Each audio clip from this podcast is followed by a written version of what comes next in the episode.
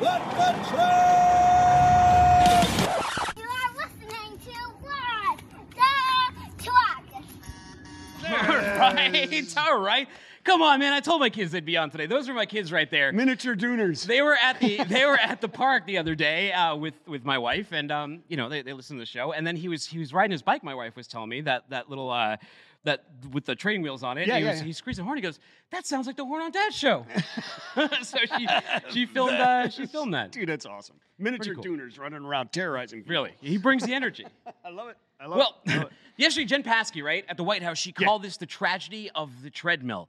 What do you think of that in light of the White House having that big meeting last Wednesday where they were talking about twenty-four seven ports and we're going to do this and that and solve the shipping crisis? At first, I thought it was a total gaffe, yeah. right? But I think it's a lame attempt at like a Hegelian dialect type of thing, like the playing the thesis and the antithesis, right? Yeah. So you get both the best things. You just say something long enough and it's true, right? Yeah. Like they're going to solve this no matter what and come out the good guy, right? Yeah. Yeah, a poor attempt at something like that. Well, we'll get later in the show, we'll get a little deeper. We'll go inside the newsletter and we'll find out how those twenty-seven, twenty-four seven port operations are working, if they're working, if they're even happening. So we'll get yeah. into that later. Yeah. Um, in the meantime, we got a bunch of great guests today, so let's tip the band and we'll get right to it. it. Autonomous trucks are coming with a huge potential windfall if you're ready to seize it. Start re-engineering your supply chain for autonomy today. Contact Locomation at Locomation A I for turnkey solutions. Now, speaking of autonomy, big deal. Big deal was announced just the other day. Brad Gillette, head of Gatik, is here to talk to us about it. Brad, oh, thanks yeah. for joining us on the show. Hey, Dooner and the Dude. Great to be here. Appreciate it. Hey, you know, everything comes full circle, right? Like they said in um, like they said in True Detective, time is a flat circle. I was looking at your background, and you spent about five years with Ryder before you came over to Gatik, and now you two are in a partnership. That's right. Yeah, it's a fantastic partnership. We're really excited about it. Uh, uh, Ryder's a great place. I learned a heck of a lot when I was there and met some great people. And uh, now I'm kind of working with them again. So it's uh, it's um, a, a great time for it. Yeah. So tell us tell us about the partnership. What is what is going on here with uh, with Ryder and Gatik? Yeah. Yeah. Absolutely. So uh, we're really excited about this announcement. Uh, we feel like we're a perfect match for each other. Uh, Ryder uh, being a world class fleet management leasing Uh, logistics company, uh, and we're the leading A V company in the middle mile. So uh, essentially, it's a two-tiered partnership. Um, Ryder, uh, first of all, will purchase our autonomous vehicles uh, that are that are designed by us, and they'll sit on their balance sheet um, while uh, we'll lease them from them and execute the operations as, as we've been doing for for years for customers like Walmart and Loblaw, which is Canada's largest retailer. Uh, so this is really going to enable Gatik to ensure we're asset light as we continue to scale our business. Uh, Ryder's in a, uh, I guess the second tier of our partnership is uh, Ryder's going to perform the maintenance of our vehicles. So uh, they're not only going to maintain the standard gas and electric mechanics of the vehicles, but also um, the A V technology and hardware. So the, the cameras and LiDARs and, and sensors and all that good stuff. And so I think by uh, leveraging their size and their expertise, uh, our partnership's really going to enable Gatik, us to massively scale and quickly. Now, you mentioned the asset light part, and I, was, uh, and I know a little about Gatik, and I know one of the things you promote is autonomous delivery as a service, as, mm-hmm. a, as a model. What is that? A lot of people may have never heard that term before. Sure. Yeah. So we we operate our trucks. I mean, we're essentially a three P L, right? Uh, except we are autonomous trucks. So uh, think about a, a typical three P L where, uh, you know, we're, we're delivering from point A to point B and back, or point A to point B and C and back. We focus on fixed autonomous, uh, fixed uh, repeatable routes. And so we just operate those routes, except for autonomously. So th- those are total. They're they're they're B two B fixed routes that are going on. There's not. It's not L T L, final mile or middle mile or anything like that, right? It's no random stuff like that at all. All like you would say, like managed transportation, right? Yeah, essentially, yeah. So we uh, we, we our, our model is um, we always follow the same route, the same turns. Mm-hmm. Um, that's kind of our model. We get to know that route really, really well. Uh, so we always go, as I said, from point A to point B and back, or point A to C, to B to C and back, always following the same turns, the same routes. Uh, we try to uh, minimize any kind of risks that uh, that route will take uh, because we get to know that route really, really well. And that that minimizes a lot of the uh, unknowns, a lot of the risk uh, that, that comes with uh, not knowing where you're going, not being familiar with the route. Mm. Mm. You just opened a brand new autonomous trucking facility as as well, so a lot of growth going over here in Texas. What goes down there? Is it more testing? And when we say autonomous, what level of autonomy are we talking about? Because that's that's a place that I think a lot of people get confused as well, right? Yeah, absolutely, the level. Sure. Yeah, yeah. So uh, we are we're live with operations in Texas for some new customers who we've we've yet to announce. So uh, as as we've announced before, um, we are we're live with uh, and been live for a while with Walmart and Loblaw. Uh, we've gone live with some new customers there. We're really excited about. So we're doing uh, actual deliveries. It's kind of one of the differentiators that we have uh, for for Gatik compared to maybe some other A V companies. Is we are doing real live uh, deliveries for our customers and. Uh, And in Texas, um, that's kind of our newest our newest growth area. We're really excited about that. So um, we are uh, our, our goal is to be level four autonomy. Um, we have uh, we have uh, achieved achieved that um, uh, in, in in just regular operations. So uh, again, not just a demo, not just a um, you know a one off. We we're doing deliveries every single day, uh, and we have autonomous operations. I get confused all the time on the different levels. Is devil, de, de, uh, level four, is that no driver in the cab? Or is level yeah, five level is... Four. Go ahead.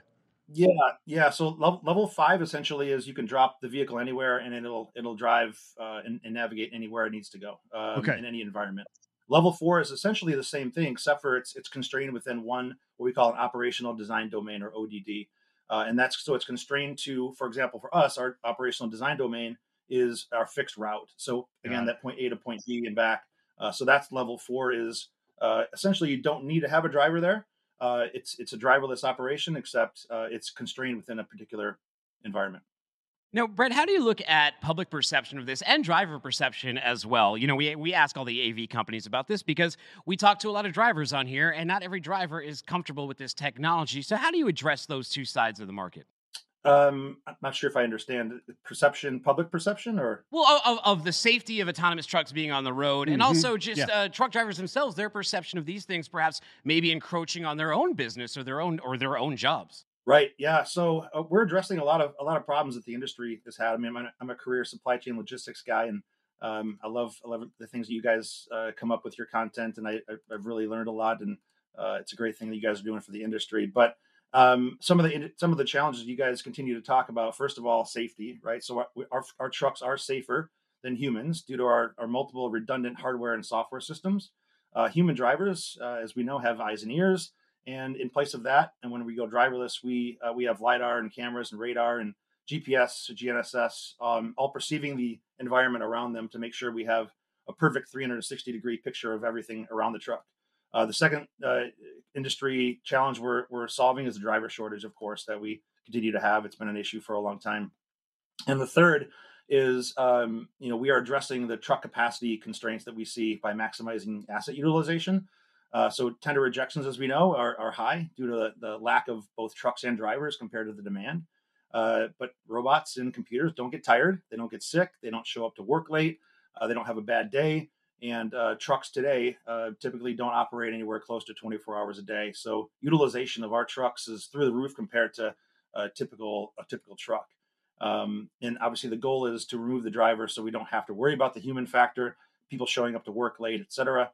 Um, and so the you know not not to mention the cost of of operating a, a truck is typically thirty to fifty percent uh, of that is is a is a driver, right? And so removing the driver is a big uh, relief for that. Mm.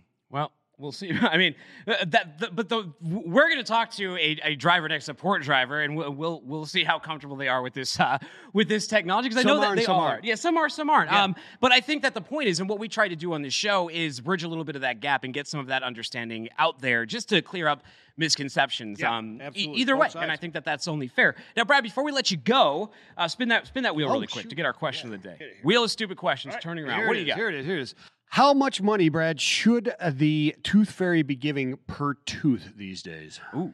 Oh, man. I, and I have two kids. I have a three-year-old and an eighteen-month-old. So Ooh, we you better figure got... this out quick.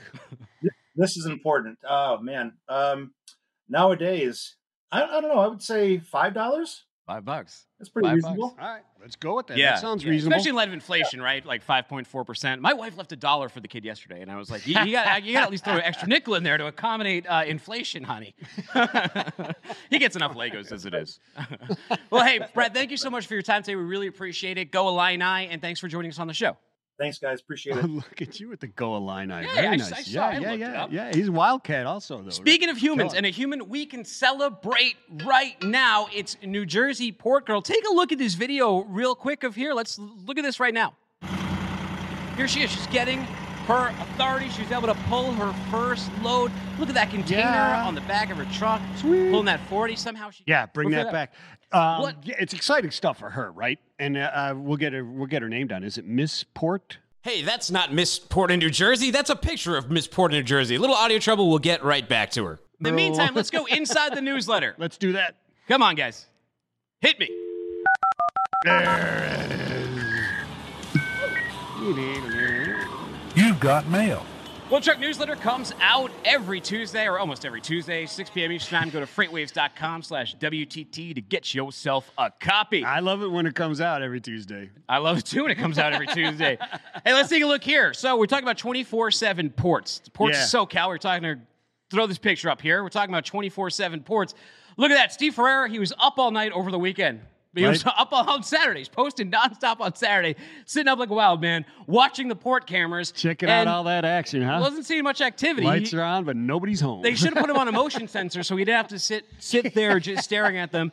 Exactly. Those came up. Uh, nothing went there. You know, our buddy Nathan Strang, he was over at the port, too. He went over to the terminal, and he, he put a couple notes here. He said, starting with twenty-four seven gates, the terminal, get this, the terminal has not even discussed them with the crews. There's no plan in place to launch them. For all of the second shift, they are seeing fifty trucks total most night, and none are coming in after midnight. And Steve Ferreira, the picture, the time on that, I think, was like eleven forty-five p.m. Yeah. Eastern yeah, yeah, yeah. time. It yeah. was. I mean, granted, it's a Friday. You know, I was going to want to pick up freight on a Friday or the weekend if there's nowhere to bring it, and that's been the case so far, right? Yeah, it really has. And a lot of, a lot, no trucks at all some nights. Yeah, well, and he talks here, he says one of the big issues is that despite that, the appointments are full, so there's so many no-shows that they don't have anyone on the yard. And the other issue he looked into here was all the empties we keep hearing about. And he said one of the problems is they usually have four to six cranes working on a boat, right? Right. But they've only had two, right. and because there's all these vessels out in congestion, when they're putting the empties back on to send these ships out, they're saying that they're running out of time, so they're not putting as many empties as they could.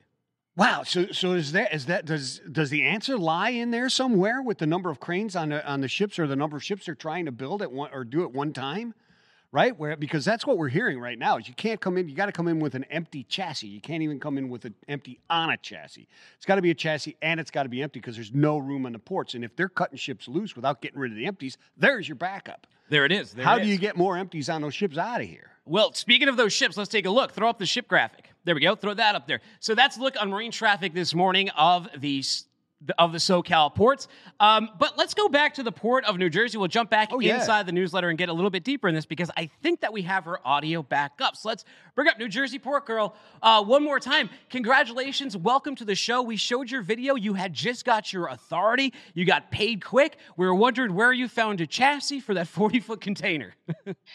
Well, actually, I have a lot of friends that are in the business, and I made a lot of friends with a lot of carriers.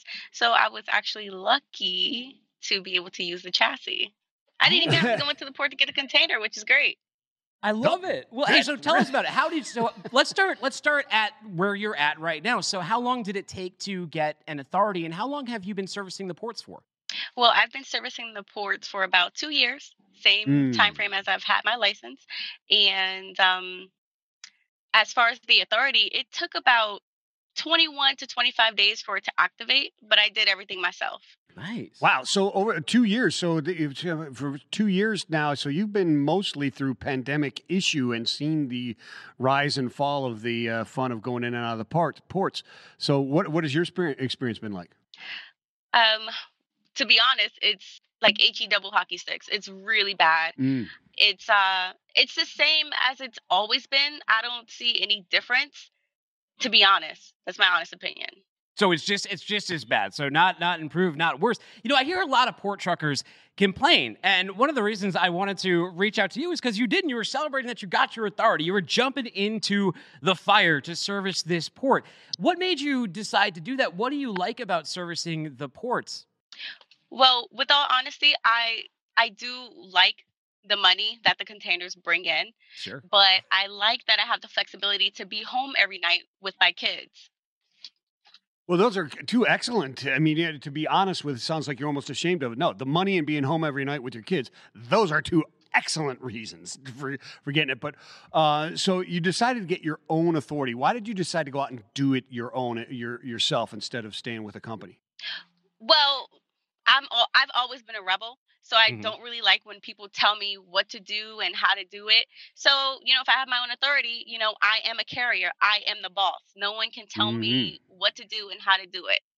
I make my own decisions. I like that as well. I, I, well, I love it, boss. So, hey, let's say there's other rebels in their cab right now, or there's people who are thinking of getting into trucking, especially women thinking of getting into trucking. They might be a little bit intimidated by this whole process, right?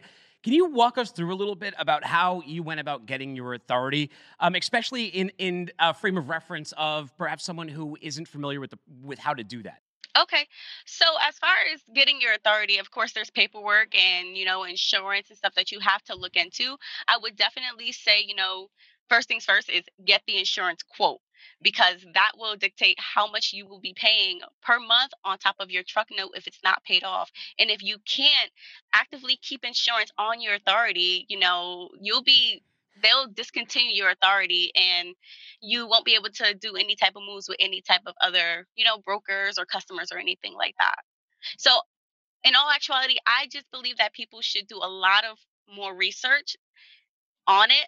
I don't think anything that I say right now will be able to give them enough information on it. Sure. It's a, it's a, it's a lot. It's a lot of research that they have to do. It is, and getting getting the authority. And I know you you've you you know celebrating your first first move under your own authority, et cetera.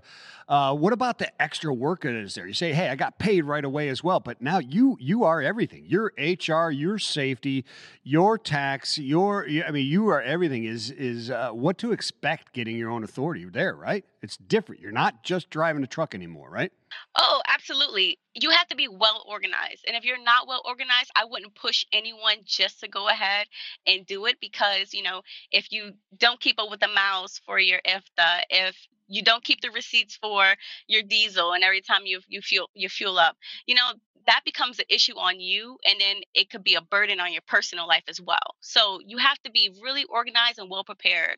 And that's why I keep my tablet handy too, because any type of notes that I need to take or any type of pictures I need to have, I definitely do it. How long do you have when you're, so, we, you know, we talked to, uh, like last week, we were talking to GeoMars from Cargomatic, and we were talking about the issues over at the SoCal ports and, and sort of the nightmare it is dealing with that and the eight to twelve hour long lines and, yeah. and the chassis issues and all that stuff. Are you seeing that over at the port of Newark, New Jersey? How long are you waiting to, to in-gate and, and get out? You know, it's, um, we have about four ports ports that we service around here. Uh, we have Global, Maher, P N C T, A P M, and over in Staten Island, which is N Y C T. I'll be honest, N Y C T is like heaven compared to New, the New Jersey side. All right. N Y C T, you could be in and out within forty-five minutes. But when it comes to the New Jersey ports, we could see wait times for as long as ten hours. Like myself, I have waited for about eight hours just to drop an empty and hook up to a load and head out. So, so you got some hobbies that you do while you're in the cab for eight hours sitting there? Absolutely. Tons of games. Tons of games. Well, speaking of that, you sent us some images of what's going on at the port. Let's take a look at them. Here's the first one. It says, to advance, the entrance to the port is about two miles away from this spot. Um, that's a challenge. And, you know, you, we hear from a lot of the dray operators that, that they get frustrated, they wash out. Some people even look down upon the dray. Oh, you guys are suckers for, for waiting in these, these long lines. W- what, uh, what is going on there? What are we looking at? Okay. So that is the entrance to get into Maher Terminals.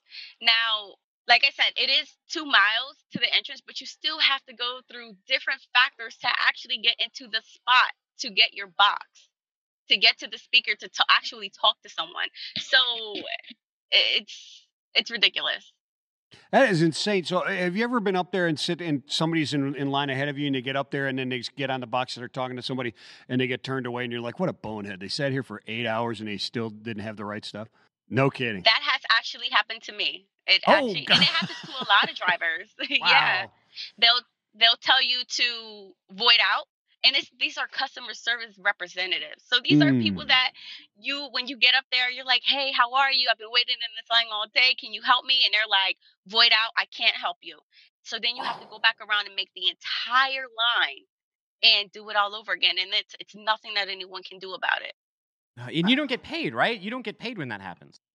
most companies do not pay us for detention time. Some companies will say, okay, we'll do twenty-five dollars, fifty dollars, but it's after the two hours that you've been waiting. Now, we have a picture here of Global Terminals. Throw that one up there. A picture here of Global Terminals. What what are we looking at here? You're talking about the the line, the the, the queue to get in. Yes. So the way Global works, it's it's kind of confusing, um, but they have a specific section, and it's called the L section. And after the L section, you have about thirteen rows and about five slots to those rows, where the crane will either take off the empty or it'll put your container on you. Mm. And it's automated, but that is the line to get into the line to get your slot. The line and to get in the line to get your slot. To get your slot, exactly. Gotcha. So it's like being in and one of drivers, those. Go ahead. I was going to say drivers, friends of mine that I know, they've been there pla- past the closing time of Global Terminals. Unbelievable. Brutal. But so it's like you're in a queue to get onto a roller coaster, and you go around and around and around for forty-five minutes, and you go around the building, you think you're getting on, but then there's like ten more rows that you gotta go. Well, how do through. the appointments work? Are they are they different for each terminal? Because, you know, one of the things we're hearing, one of the complaints from like GeoMars over in SoCal was, you know, they waited in line for eight hours. They waited so long that their appointment window had closed. They got up to the gate and they got turned away because they said, you missed your appointment. And they said, I missed the appointment because I've been in line. Well, as far as the appointment system, I do think it's pointless.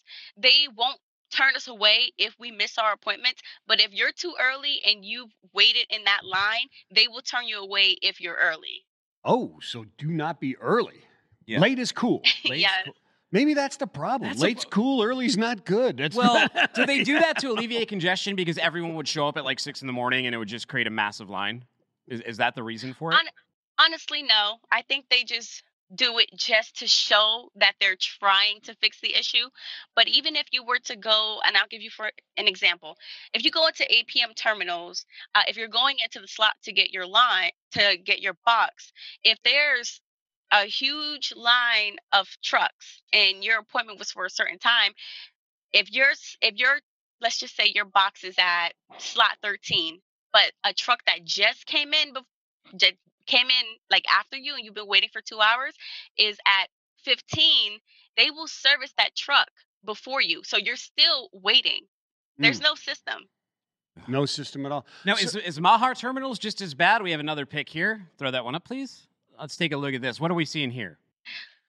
That is, that's the line. That's Some trucks are probably trying to get out the terminal. Some trucks are probably trying to make it to a section to get their empty box off. And some trucks are probably trying to wait in line to get their slot. It's it's mixed right there. Now, it's Halloween season, and and you sent me a picture that looks like it's straight out of a horror movie. Throw that up there. It's this broken oh, toilet God. bowl. And you also have some text on there that brings up a great point that's talking about that not only is it difficult to find a bathroom, you're in these long lines, you obviously have to go at some point, and And for people to think, oh, uh, if you're used to O T R trucks, you go, oh, maybe they have a bathroom inside their truck. Maybe they go to those bigger mm. cabs. No, these are dray trucks. These yeah. don't. These aren't over-the-road, yeah. long-haul trucks with big suites for the drivers to slay yeah. with their own yeah. portable toilets and all those kind of things. They, they, they, that is nothing like this. And you bring up this great point that a lot of these are, are because they're they're not around people. They're they're out on the street. It's it's not female-friendly. It's putting you in harm's way. Speak a little bit about that. Okay, so as you know, I just had my daughter about nine weeks ago. Oh, hey, and hold on a second. Hold on, a little cowbell. Into... Congratulations. Thank you. So I had her about, you know, nine and a half weeks ago, and I worked up until my ninth month of pregnancy. I was out here. It, it's because I love to work. But there are no bathrooms inside the terminals for drivers, let alone myself. So for hours on end, I'm I'm there just waiting to get out the port to use the bathroom. And even, I even sent you a picture, the porta potty, they spray yeah. painted on it, no drivers, and they even padlocked them. Uh, what? Why? I mean, why is it, it so, why is it, I mean, because I guess because they can, because it's Just a, a union thing, but why are they so antagonistic and so driver unfriendly? Don't they realize that like ultimately this, this could drive people away? It, it, it, people get uncomfortable in these situations after a while. Absolutely. You know, I try to figure that out as well. I just believe that because of the amount of money that they're making, they believe that they could just do whatever and no one will say anything to them. And it's it's true. Like I've been in the ports where the drivers have gotten fed up and they've walked up to the machines ready to fight the guys. And it's it's because of the way that they treat us. It's unbelievable. So no, a little bit ago, you mentioned that uh, I think you said N Y T C was the best one. It's like going to heaven uh, when you go there. What, in your opinion, what are they doing right that the others aren't? To be honest, they're just doing their job. They don't give any attitudes. They help out when you need help. Even the security, they come around to see if you need anything at all. And the turnover time is great. And there's so much space for you to park. You're you're you're welcomed. Do you yeah. think so? You know, congestion is, is picking up, especially in Charleston. It's picked up a little bit in New York, New Jersey. Not obviously not as terrible as Southern California. But what are you seeing on the ground? You said it's kind of stayed sort of static, at least in your perspective, because you're stuck in a line anyway, and you're dealing with people with attitude. So, I mean, what what what difference does it make? I mean, it's uh, it's attitude with uh, yeah. with five hundred thousand containers or one hundred thousand doesn't make a difference. But what do you foresee for this coming um, this coming the rest of this peak season here? Well, I do believe that rates will be a lot higher. Um, I I also believe it's it's it's kind of hard to say, but I, I still don't foresee any changes coming, but I do believe that the rates will be higher. And hopefully, you know, drivers will be able to get that fuel surcharge that we're fighting about also. Ooh, yeah. Ooh, we're rooting go. for you. If there's any way we can help, let us know. We would we would uh, love to help you get there. Now, okay, so you got the authority. What's the plan? You be, you, are you going to become a trucking mogul? Are you going to be, you know, the, the next Absolutely. big Dre logistics company handling the ports? Or right now you're just focused on on doing you, being that rebel, taking care of your daughter, and uh, and paying off that truck? Well, my kids are my pride and joy. It's always about them first. So everything I do, it pertains to them. But I'm actually working with some brothers and sisters throughout all of the ports on the Eastern Seaboard, from New Orleans, Savannah, Charleston. And we've come together to create a big movement to try to get some things changed within our industry, as well as, you know, even with the dry vans, to work with those guys as well to see what we can do to fix it. And um, we have a couple meetings coming up with the I L A, the union. I've reached out to um, governors and senators of New Jersey to see what we can do to better the parking in New Jersey, because that's a huge issue as well. And uh, I don't know, maybe in the future I'll be able to give some ladies some lessons and help them obtain their permit. I love it. I love, I love it. it. I love it. Well, so we already spin the wheel of stupid questions. It sounds like you have some experience with kids. The question of the day is, how much money should the tooth fairy give per tooth? Really? Yeah. Yeah, how much do you think? That's the question. Careful, your I'd kids might bucks. be watching. Two dollars. Two bucks. Two dollars. All right. All right. Yeah. Brad was given five. We'll get adopted by Brad oh. today. he, he set the bar at five earlier. Well, her kids her kids might be watching, so she wants to keep it, you yeah. know. Well, the tooth fairy, I had, like, I had the cheap tooth fairy come to my house. The, the, the, my cheap tooth fairy only left a dollar. Yeah, buck. Yeah. Coming from a mom, coming from a mom, I pay the bills, I do the laundry. That's right. I make the food. Two bucks is enough. Yeah, like that's it. right. I like it. I enjoy Two the bucks and I'll hey. wash your clothes. How about that, kid? Hey, New Jersey Port Girl, right. thank you for moving America. Congratulations on your new baby. You're already out there back on the road. Uh, your work ethic is impeccable. Don't be a stranger, and any issues come up with the port that you want us to address, you know how to reach me. Absolutely. Thank you guys so much. You guys stay safe. Thank you. you. Thanks for sharing your perspective. Peace. Cool stuff. Wow. Yeah, absolutely. Gotta love it. Hardworking entrepreneur, gets the truck, all doing this well pregnant, getting the authority well pregnant. Yeah. Seemed like she had other kids at home, too. I, th- I think I was I was picking up on that, too. She's got kids, multiple kids. Multiple kids. Yeah. And she's still out there running. Out there driving the truck. And now she's taking that risk because she's a rebel. She's a rebel. Long hair, man. Don't care. And she's taking on other stuff, man. Speaking of rebels, we're going to get to one in just a second here. But first, with more than fifteen hundred maintenance bays offering light mechanical service and D O T inspections, Love's Truck Care and Speedco are invested in getting your drivers back on the road quickly and safely. Learn more at Tell 'em Dude. Hey, go to loves dot com right after this show.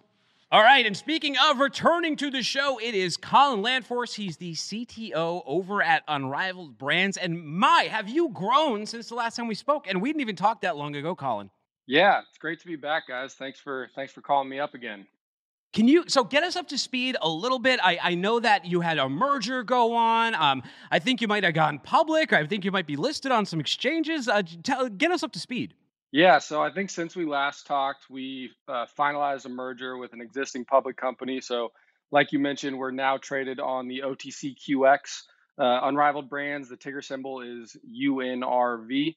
And since then, we've really been on a tear. We've acquired a the most prominent dispensary in Southern California, Peoples. Um, that, that was announced a couple months ago. And then uh, last week, I think uh, we were DMing about it a little bit, but we uh, closed on an acquisition of a delivery service in Northern California called Silverstreak. And, uh, you know, all these things are are fairly topical for you guys. You know, the fleet just went and got four times bigger than it was previously. They're smaller vehicles on the consumer delivery front, but uh, we're we're moving around lots of product, not not on connexes with semis. So when you when you uh, hey, and welcome back to the show, Colin. And I love your name. You should be like, it's a football player's name, right? Like Landforce. Landforce. Yeah. He's a Landforce to be reckoned with, Colin Landforce. Like if you play Madden and you, and you go in a franchise after like a couple seasons, yeah. like there'll be like created players that just show up in the draft. Like Colin Landforce. Once you be Colin Landforce, yeah. right? Big yeah. with spikes a, on his shoulder fullback. pads and stuff. yeah, fullback full with spikes and axes on his shoulder pads and all that other kind of stuff. But when so you expanded here in Northern California, I guess it was a Sacramento-based, I think it was, delivery company, whatever. When you do that type of stuff, are you acquiring customer and customer base as well when you when you uh, make these mergers or acquisitions, I should yeah, say? Ab- yeah, absolutely. I think, generally speaking, any acquisition we're doing is to get the, the intellectual property, the tribal knowledge, and the customer base, along with the licenses and the operating infrastructure, of course. So with Silverstreak, uh, you know, you've got a delivery service that's been a staple in Northern California, outside of the Bay for years, uh, hundreds of five-star reviews, forty-something thousand customers with a, I think something like a ninety-seven percent retention or, or return customer rate. So obviously a hell of a start there. And then when you look at our other infrastructure that's in place, we now kind of, the world is our oyster in terms of uh, where we bring hubs in and, and how we expand that, that brand and generally direct-to-consumer cannabis for users. No, how does so? How does the distribution network work, especially with uh, Silverstreak, probably a newer company to a lot of our listeners? They may not be familiar. So, what size fleet are we talking about? You mentioned that there's smaller vehicles. So, how are you moving these things around? Yeah, so just and I'm speaking just out of Sacramento, that hub. Uh, it's around thirty vehicles. We have full-time mechanic keeping them running, doing all the maintenance, et cetera. Those right now are Chevy Chevy Bolts. I can never remember if it's Volt or Bolt, but they're they are. Uh, gas, not electric, little hatchback Chevys. Um, and of course, the whole fleet is consistent, so we can interchange parts and maintenance is, is yeah. consistent and all that fun stuff. But definitely a lot of moving parts. Something that's interesting in California, we're allowed to do what is coined the ice cream truck model, where we actually have inventory on the delivery vehicle out in the field. Um, so basically, the uh, as regulation goes, you have to have an order to leave the hub. But then once you're out, you can move around and receive new orders in the area uh, in the area that you're in and fulfill them from inventory that's already on the truck. Now, now I got a question about this because you mentioned that there are these smaller Chevys. Uh, you're moving weight around. You got this ice cream truck model. So you're talking about there's, there's probably cash on hand as well as the marijuana and, and product uh, stuff that, you know, hijackers might want, carjackers might want. So how do you keep like the drivers safe within the network and, and kind of keep a little bit of secrecy on where they're going? Yeah, definitely. So first of all, the, a lot of the regulation is around, is with that in mind. So you can't have twenty thousand dollars worth of product in a vehicle. The the limitations around how much you can have are actually by the dollar amount, which is a little bit arbitrary, but the whole menu is built around fitting into uh, that limitation for not having a ton of product, which is good for everybody involved. We also do card payments over the phone in advance. So Yes, uh, yes, we're picking up a cash payment sometimes, but again, these aren't a ten thousand dollars cash payment. It's a consumer order. Uh, average order value is around eighty-eight dollars or, or something like that. So it's not a huge amount that you know that that goes back and is out of the driver's hands and unavailable to everybody involved uh, more or less immediately. Um, but I think a lot of it is just awareness, right? Like the vehicles are are camered up and all that. Drivers stay aware. They're not waiting around in in uh, one spot for very long. And realistically, I think cannabis seems like an obvious target. There are a lot more vehicles with a lot, uh, lot bigger ticket items rolling around our streets right now, like an Amazon truck with a PlayStation five in yeah, it, um, than, than one of our cars. That's true. Power, power tools, all that other kind of stuff. Well, that brings up a good yeah. topic, too, yeah. because every time these things come up, there's sort of this like public fear that's put out about, about marijuana. And you make a great point that, you know, an Amazon truck itself has tons of product that, that yeah, people sure. would want. There's you know, armored car, all those things out there. Um, but the other like fear factor is like with Halloween coming up there, you know, I've seen all these news reports where it's like, you know, check your kids' food. And when I was a kid in the eighties, it was like razor blades. Yeah, and now razor it's like, blades check your and kids' apples, food right? For, yeah. for edibles. Um, how realistic is the prospect of people ending up with edibles in uh, being given out on Halloween? Seems ridiculous to me. Wow. I've seen the price of edibles. Yeah, I haven't I haven't heard that one. I'm not uh, I'm not all over the headlines though. That's crazy. Well, there's a I dude mean, in Milwaukee, right, saying, hey, I'm not going to give my, my edibles. They're way too expensive, right? Yeah, right. Uh, and uh, I don't know. That's It seems like that, that would take a pretty sinister individual, and then all of a sudden it's a very harmless thing to be doing for said sinister individual. I don't know. Seems bizarre. Anything can happen, though. Yeah, absolutely. Colin, I'm interested in what the model is for these for these drivers, right? Because you said some things that kind of piqued my interest, like they come to the thing, uh, and, and not necessarily the size of the car, the hatchback. That makes complete sense to me.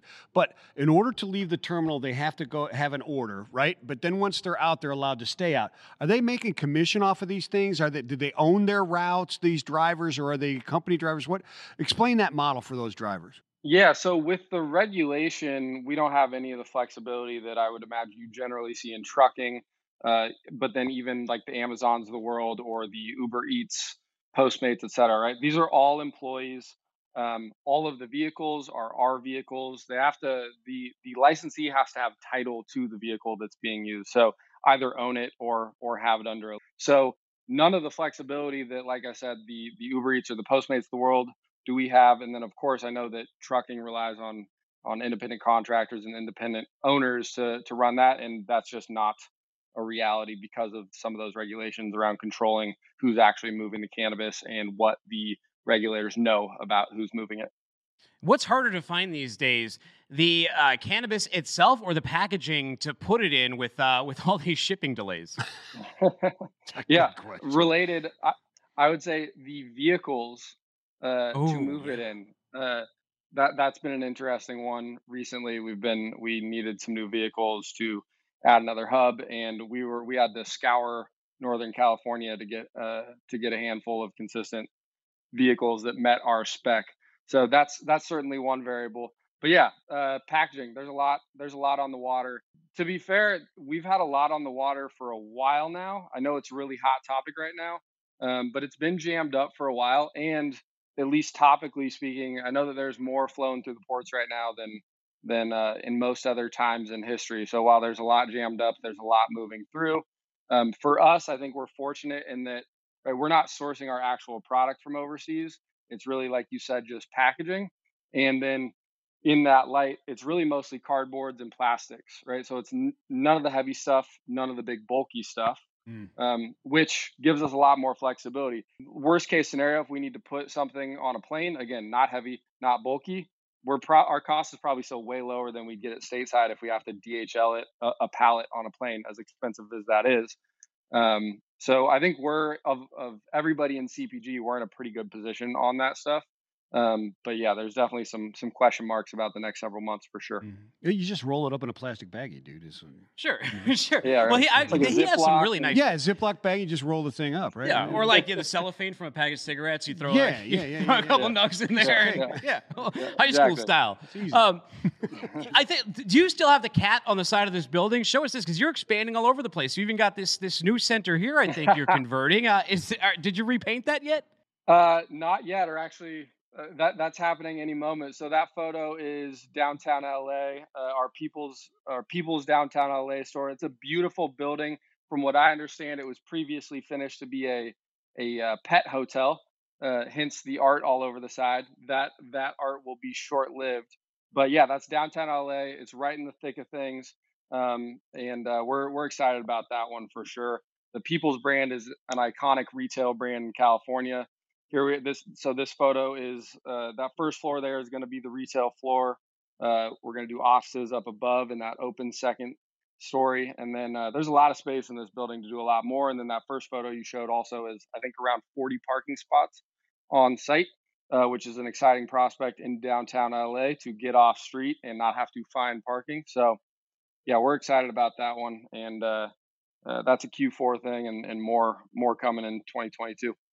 That's awesome. Hey, Colin, I'm interested. Is there a seasonality to this to this business? I mean, you know, there's like, you know, summer months or in the spring, you always, we have the, the Gatorade season that we always see uh, coming out of uh, like uh, Phoenix, where it is, where you can all of a sudden start seeing this when the weather hits. Is there seasonality to this? Yeah. So you have indoor product and you have outdoor product, and everything is being grown outdoors using the same sun. Um, so we are in the middle of October, which is uh, aptly known as Croptober. Because again, anybody that's using the sun is uh, is on the same schedule, the same calendar. And so for an outdoor grower, a lot of folks who've had plants in the ground for several months now, this is, uh, uh, everybody is coming to market at the exact same time, finally getting some sales, finally getting some revenue at mm-hmm. the exact same time. So there is a there is a ton of seasonality in cannabis, uh, particularly around the sun-grown and outdoor. And for context, that th- this means, generally speaking, this is the the value products, the cheaper stuff, as well as the inputs for anything oil related, whether that's a, a cartridge or an edible or anything in that realm. Generally speaking, a lot of those inputs are grown outdoors because it doesn't need um, the beautiful uh, uh, indoor nugs that you see when you have all the control in the world of an indoor grow. Now, so what is considered uh, what's considered better? Is, is is it the outdoor or the indoor? Probably the indoor sounds like more controlled, but sometimes, I, I mean, I've heard people on the street, uh, friends say that the um, sometimes they like the outdoor better. Yeah, I mean, there's beautiful outdoor cannabis. Uh, I think Southern Oregon, Northern California are growing the best outdoor in the world, um, and, and will be for the foreseeable future. Just climate-wise, it's perfect. And uh, I think there's definitely a lot of proponents of the terpene profiles and other elements that you get Uh, in outdoor. A lot of these things are similar to wines in terms of the regions, and, and the weather has so much to do with what a particular crop looks like. That being said, the top shelf uh, has been and will continue to be on the flower front, uh, grown indoors, because you have perfect control over temperature, humidity, obviously lighting conditions, uh, and you have that control every single hour of every single day. Whereas growing outdoor, you could get hit by a storm a week before before harvest and potentially change the outcome. Remember a couple of years ago uh, when the West Coast was getting hit with wildfires, we talked to growers with with crops that didn't get burned down, but they were in the vicinity of wildfires. They've got all this product that, that smells and tastes like smoke because it's outside and in the elements. So um, indoor is definitely top shelf and will continue to be. There's a lot to be said for what you get out of an outdoor sun-grown product. Now, you also, it says on here, Unrivaled Brands is home to Corova, the market leader in high-potency products across multiple categories, and they're currently available in California, Oregon, Arizona, and Oklahoma. Do you work on this across state lines at all, and does that does that complicate things? Yeah, so Oklahoma and Arizona is a licensing arrangement that we have with, with a partner out there, which is great. Um, so anything cannabis-specific is state-specific. So the licensing, the facilities, the operations are all state-specific. Um, obviously, things like logos and packaging can cross state lines. So, um, yes, everything we do, for better or for worse, is uh, is redundant by state, because the cannabis itself can't uh, get put in a truck and cross those state lines. So, obviously, there's a lot to look forward uh, to in terms of efficiency when federal legalization happens, and we can have, for example, one factory uh, uh, for every for all markets potentially, rather than one in each market. But that's kind of the nature of the beast right now. Everybody's dealing with the same uh, the same issues there. And uh, I think the most fun part about it is so much of the stuff is the same, but not quite, right? It's very similar, but different. Um, and that goes from the, the, the product itself to uh, the rules around labeling and packaging. And, and uh, you know, California needs tamper evident seals. Oregon doesn't. Uh, Oregon has to leave in a C R container. Um, California has to be physically packaged in a, in a C R container, right? Um, there's so many of these things are very, very similar, but then when it comes to the sourcing of components, a lot, a lot of the time you end up same product line, same S K U. There's still two versions of it because they're not quite the same. Yeah, so I imagine that once you get that federal legalization and you don't have to do this type of stuff, your efficiencies, your costs of, of product, et cetera, can come down quite a bit because you have this. But also, like, quality control. How do you handle that type of stuff? You've got the same brand, and like you said, packaging and logos can can cross state lines. So you could you got the same brand in different states, but different source product. How do you control that? Yeah, so we are either, uh, and it varies by product line, but we're either making it ourselves or working very, very closely with partners. I think in a lot of more mature industries, you can just, here's your lineup of ten contract manufacturers, pick one and go. That's obviously not the case in cannabis. There are way too many variables in every part of the supply chain to really do that. So uh, we were able to get consistent both state by state as well as batch by batch. Is probably a, a bigger challenge for a lot of people, just because we're either doing it ourselves or we're very, very entrenched with our with our partners that are doing it. And really, that's table stakes. I think a lot of people, especially in early cannabis uh, in years prior, are here, here, I got my logo. Let's just go take it and line it up. And then all of a sudden you end up with this product is a C O two based extract in state X, and it's a it's a B H O based extract in state Y. And uh, that's not what a brand is, right? Like you can, the, the logo is the same, but that's not how brands work. That's not how consumer packaged goods work. And uh, I think that consumers will deal with that only as long as they have to. We're of course in that realm where where that is a reality. Things like that can still survive, but I don't think that's a part of the big picture of cannabis C P G and where we'll end up as the industry matures. Colin, hey, thanks for sharing your success with us. Before we let you go, we got to ask you, Tooth Fairy going rate twenty twenty-one. What should what should the Tooth Fairy be putting under the pillow? Man, so my daughter is she just turned two a couple of months ago. Um, I I'm, I'm not gonna lie, I heard the tail end of your last interview, uh, and I I generally like uh, I think there's a quote that's something like. Uh, The key to happiness is setting low expectations. Mm. So I'll, I'll follow, I'll, I'll tack on, I'll go with the two bucks, like she said. All right. Um, keep the bar low, easy to please. Uh, yeah. Well, yeah, if you put too much too, then all of a sudden your kid, like their teeth just magically start falling out much quicker. They start yeah. tying yeah, just yeah, like, right? uh, Next thing you know, they're throwing a, a, an iron off yeah, the ledge. Yeah, dental floss to the doorknob yeah, and looking, slamming looking it real for quick. Pliers. Yeah. yeah. Right. Hey, Colin, people want to connect with you and follow your journey. Where do I send them?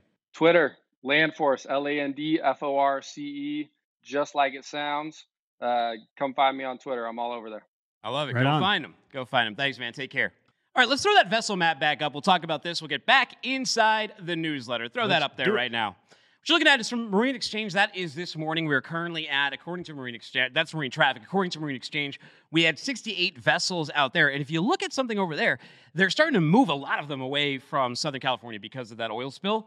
But there's so many, they're starting to bleed down. I was looking at this the past couple days, and like they had almost none down that way. They were all pushing them north of the port. Yeah, yeah and now they're drifting back down. New, a drift is a new term that I hadn't heard before. Well, they, they only have so many about anchored. Now they, they're calling it a drift. No, no, right? no, no, no. They only have so many anchorages there. Right, right. I forget right, the exact right. number. It's something like twenty-four or thirty or whatever. So right. whatever can't get anchored is drifting. Is is just drifting. Okay. Correct. Um, gotcha. And those are the anchors. I mean, the drifting ones, I think they still throw their, their anchors down. I think that might have been the issue with the pipeline if they were at an anchorage. I'm not know. exactly I sure. I, I haven't done the forensic science on that one on that one yet. But what you're seeing there is sixty-eight. Now, the record set in September, in mid-September, was seventy-three. We were at seventy on Monday, down to sixty-eight. A lot of volume coming in. You think that, so over-under, seventy-three point five this week. I think that's a fair, I think that's a fair over-under line right there, seventy-three point five. Yeah, where are you I'll going? take the over. You're going over. I'll take the over. All right, we went, I would have if, if we were at seventy-one yesterday, but we were going down. I think they're going down, but there's some reasons to believe that we may not. So you all heard last Wednesday when the, the president, he met with the Coca-Cola, Walmart, couple of big things, notable by their absence, though, were the steamship lines. They weren't there. The ports were there, though. And they talked about going to twenty-four seven. And it was ballyhooed about, we're going to twenty-four seven at the ports. The press release makes it seem like all of the terminals are going to twenty-four seven. We're just going to, it's just going to happen. It's going to launch. It's, it's right away. Unfortunately, that's not really the reality of what's been happening, is it, Michael? No, it is not the reality of what's been happening. They're not all going twenty-four seven, right? There's only like, what, what, what one in three or one, one in... There's the terminal. There's the terminal that's over in, in Long Beach, and um, it's like the one terminal, right? Is twenty-four seven. It's the one terminal that's over in Long Beach that's that's twenty-four seven. And as as we were reading from Nathan earlier, he was over at the port and he was talking to the drivers out there. They were saying one of the reasons they haven't is because at night only fifty trucks are coming. And now the debate could be that. Um, are they not coming because the terminals aren't open, or are the terminals not open because the trucks aren't coming? I would say, can we try to open them all and let this let this work? Because right now, that press release came out and nothing happened. Nothing's happened. Yeah, no, absolutely nothing's happened. They said it was total. There was, they, they tried to implement the full program there, twenty-four seven, but it, it completely it completely failed. Nobody's doing that stuff. And the other problem is looking at the, the truck drivers, right? If they can go, okay, I'll get up and I'll go and do this. Maybe it's easier. I don't have to wait ten hours and I can get this stuff in.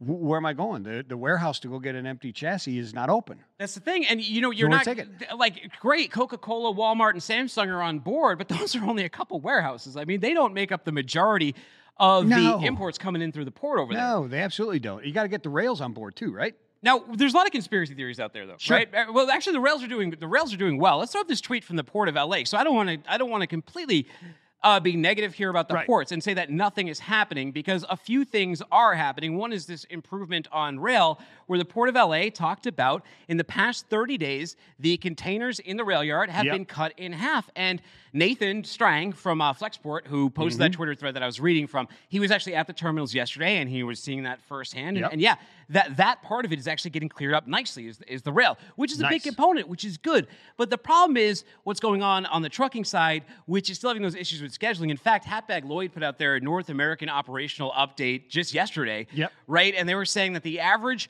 The average wait for a berth now has gone from nine to twelve days. So when these things expand, these things compound, correct?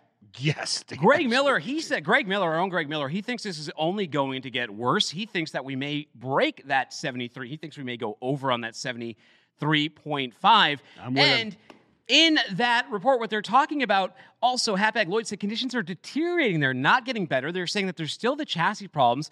And they said imports wait for an average of six days for trucks to pick up. And street dwells are up to nine days. So all of these things are added together with those wait times. And that's why you're all waiting for your containers. Yeah, and as you go to nine days to twelve days and you go above seventy-three point five truck or ships at anchor or drift, you start lessening that time that they're going to that they're going to waste, yes. in, in in quotation marks, putting empties on that ship and cut them quicker to those times, like we said before. Big, you got to cut them short. Big Facebook conspiracy theory going on. Throw up this conspiracy theory picture. Uh, big Facebook conspiracy theory going on where people are blaming both CARB and A B five. Um, we've spoken to the port truckers at L A. Nathan was talking to them.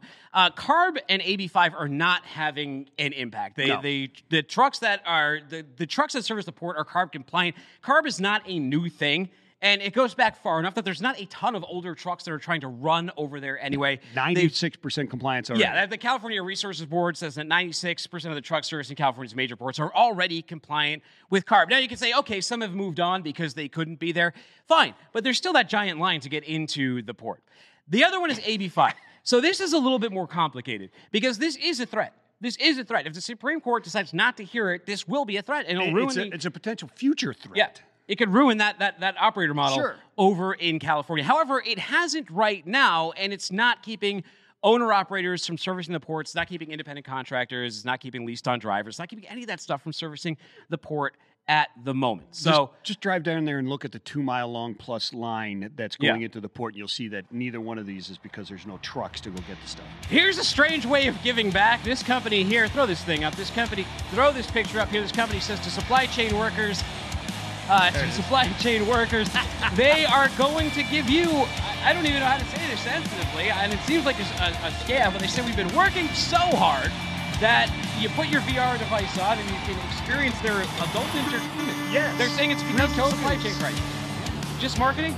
I, I, or you think it's altruistic? The, the email address is Save Christmas. It's marketing. I don't know. I don't know. We'll be back Friday. Find me on Twitter at Timothy Dooner. That's Vincent the Dude. Take care. Tell me how to be. Peace and love. Spread it everywhere.